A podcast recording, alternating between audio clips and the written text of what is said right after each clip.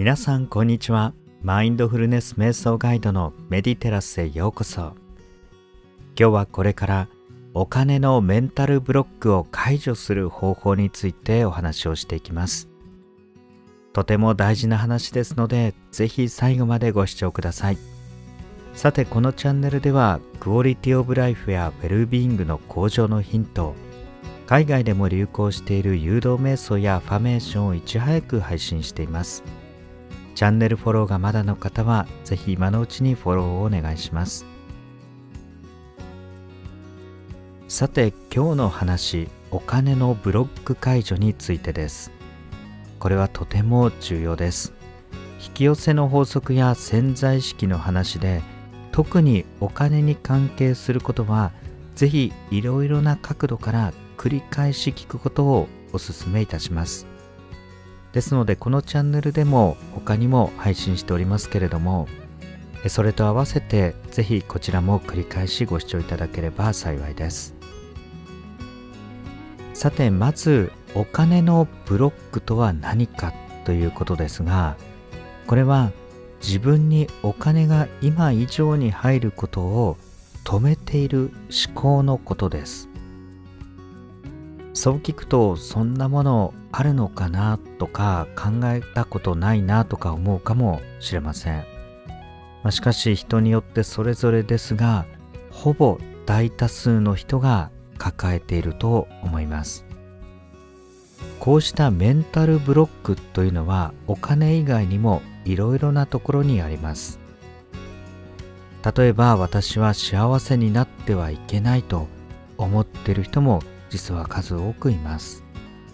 もし過去に対する罪悪感があったらこう思ってしまいます。そう思ってるとほぼ幸せになることはできなくなってしまいます。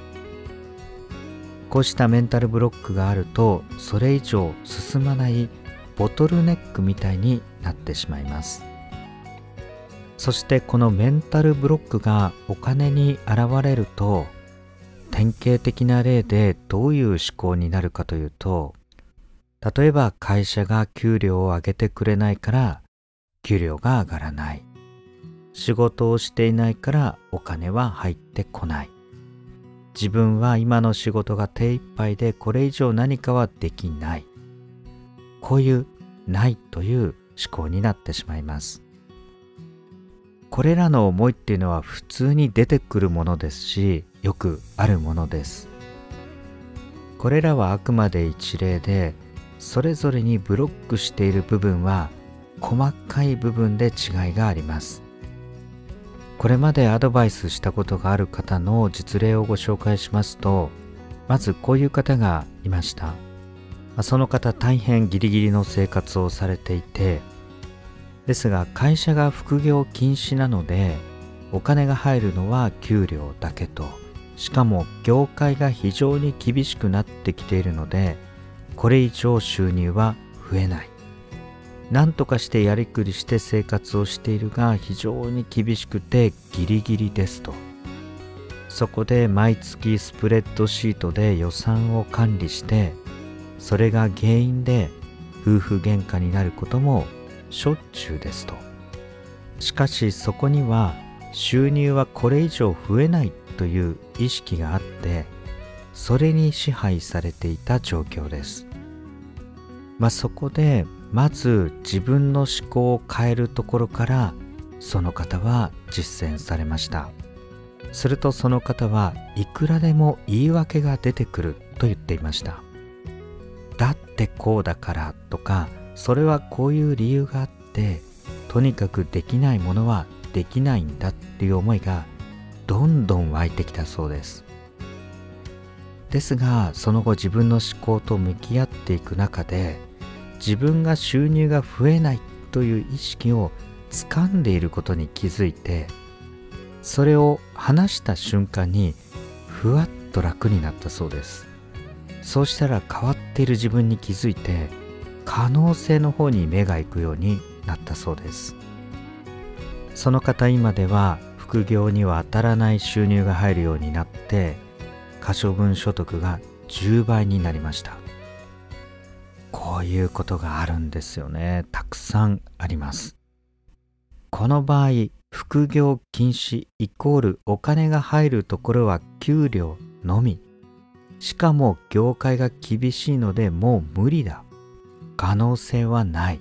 一体どこにあるんでしょうかという状態になっていてそれがメンタルブロックになっていました。その結果、まあ、だってだってと自分に対する、まあ、できない言い訳を自分に言い聞かせていたそうです。ですがそれを解除したら現実が変わってきました。また別な方でこうした方もいらっしゃいました、まあ、その方は仕事をしていなく、まあ、ご主人の給料をやりくりしてなんとか少しでもま貯金ができるようになってきたけれどもこのままでは家賃が高くて将来が見えないと。かといってご主人の会社は都市部にあって生活費も高い。この貯金では子供たちの将来の教育費も出せず到底首都圏に家を持つことも難しい。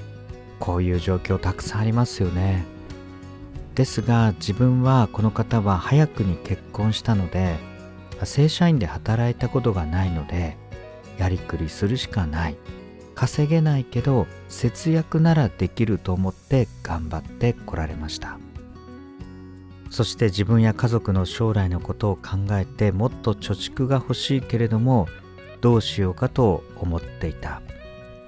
しかしある時気づいて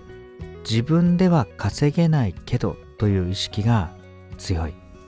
そしてお母さんが倹約家だったのでお金の扱い方はそれしか知らない。だから節約するしか道はないと思い込んでいたと言っていました。思えば実のお父さんとお母さんはお金のなる気なんかないんだよっていうことを幼い頃から言っていた。それを聞いて育ったその方は節約にしか意識がいかなくなってしまったと。そう言っていました。ですがそのブロックになっていた部分を外していったらどうなったかというとなんとご主人が独立して起業が成功。奥様の本人は副社長になって首都圏に大きな自宅とマンション2棟を建設しました。そして収入はなんと10倍以上になりました。これも実例です。もう何が起きるかわからないですね。このぐらいお金に対するメンタルブロックっていうのは相当なブロック力があるっていうことです。要は思い込みによってまたこれしか方法はない道はないという思い込みによって自分の可能性を狭めてしまってるっていうことです。そこでこうした実例も踏まえてお金のメンタルブロックを解除する方法2つご紹介します。1つ目の方法はズバリ説得です。これを専門用語で言うと深層自己説得と言います。深い部分の層にある自分を説得することです。こうしたブロックを持っている自分を説得することです。先ほどの例であったようにだってだってだってと言い訳がたくさん出てきたと言っていました。最初はやはり抵抗するものです。たくさん出てきます。ですがそれも織り込み済みでそれを説得するっていうことです。だってに対してでもこうしてみたらとかこうして考えると違うんじゃないとかそうした自分を他人と思って説得することです。これがアファメーションという方法でもあります。それと同時に大切なのはこのメンタルブロックを発見することです。発見するためには瞑想が有効です。今後こうしたお金のブロックを解除する誘導瞑想やアファメーションも配信予定です。ぜひこれらも合わせて繰り返し取り組んでいただければ幸いです。このお金のブロック解除は本当に人生が変わります。お金だけではなく同時に解除しているのは自分の可能性や本当の自分そして自由ということです。自己肯定感を押さえつけているものを解放するような行為でもあります。それがお金に対して自分を縛っている思考を解き放つことにつながっていきます。そしてお金のメンタルブロックを解除する方法の2つ目は育った環境を超えるということです。お二人目の方の、えー、事例にも、え、出ておりましたがお父さんとお母さんがお金のなる気はないんだよと言って聞かせていたと。そうした言葉が耳につくとお金ってないんだなっていう方向に意識が向いていきます。この育った環境を超えることとても大切ですが大変なことです。私自身もとても苦労したのでこれが大変でした。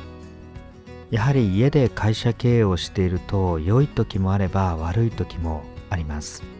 そしてその悪い時を見るとお金のことで死ぬほど苦労するので嫌になるんですね。お金のことを考えるのがもう嫌になってできたら勘弁してもらいたい離れたいそういう思いになってしまいます。そうしたお金に対する嫌な思いを持っているとどうなったかというとみるみるお金が減っていきました。こちらも減少化が早いんですね。そうした収入が10倍になったとかいう事例もありますけれども同時にマイナスの減少化も早いです。これはお金に関心を持たずに嫌なものとしてまた考えたくもないと思って遠ざけていると本当に遠ざかっていきました。あらゆる形でお金がなくなっていくんですね。でもそうした自分で自分の環境を作っているという前提を受け入れて何が引っかかっているのか、まあ、こうしたですね。何が問題なのかを考えて一つ一つ説得をして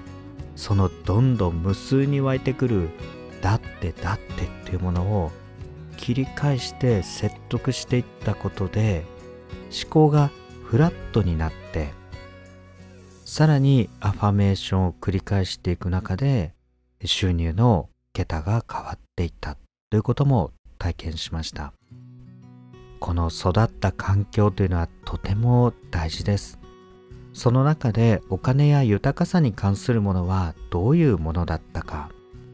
それが上限になっている場合もあります。良いものであれば良いですけれどもさらに上を目指すのであればそれを超えていく必要があります。自分は自分として新しい人生を作るということ。両親の延長上ではなくまた過去の育った環境の延長ではなく自分が考え思い続けることが自分を作るということです。そうしたブロックも解消していくことでお金に関するメンタルブロックも外れていきます。以上今日はお金のメンタルブロックについてそれを解除する方法についてシンプルな2つの方法をご紹介しました。ご参考になれば幸いです。最後までご視聴ありがとうございました。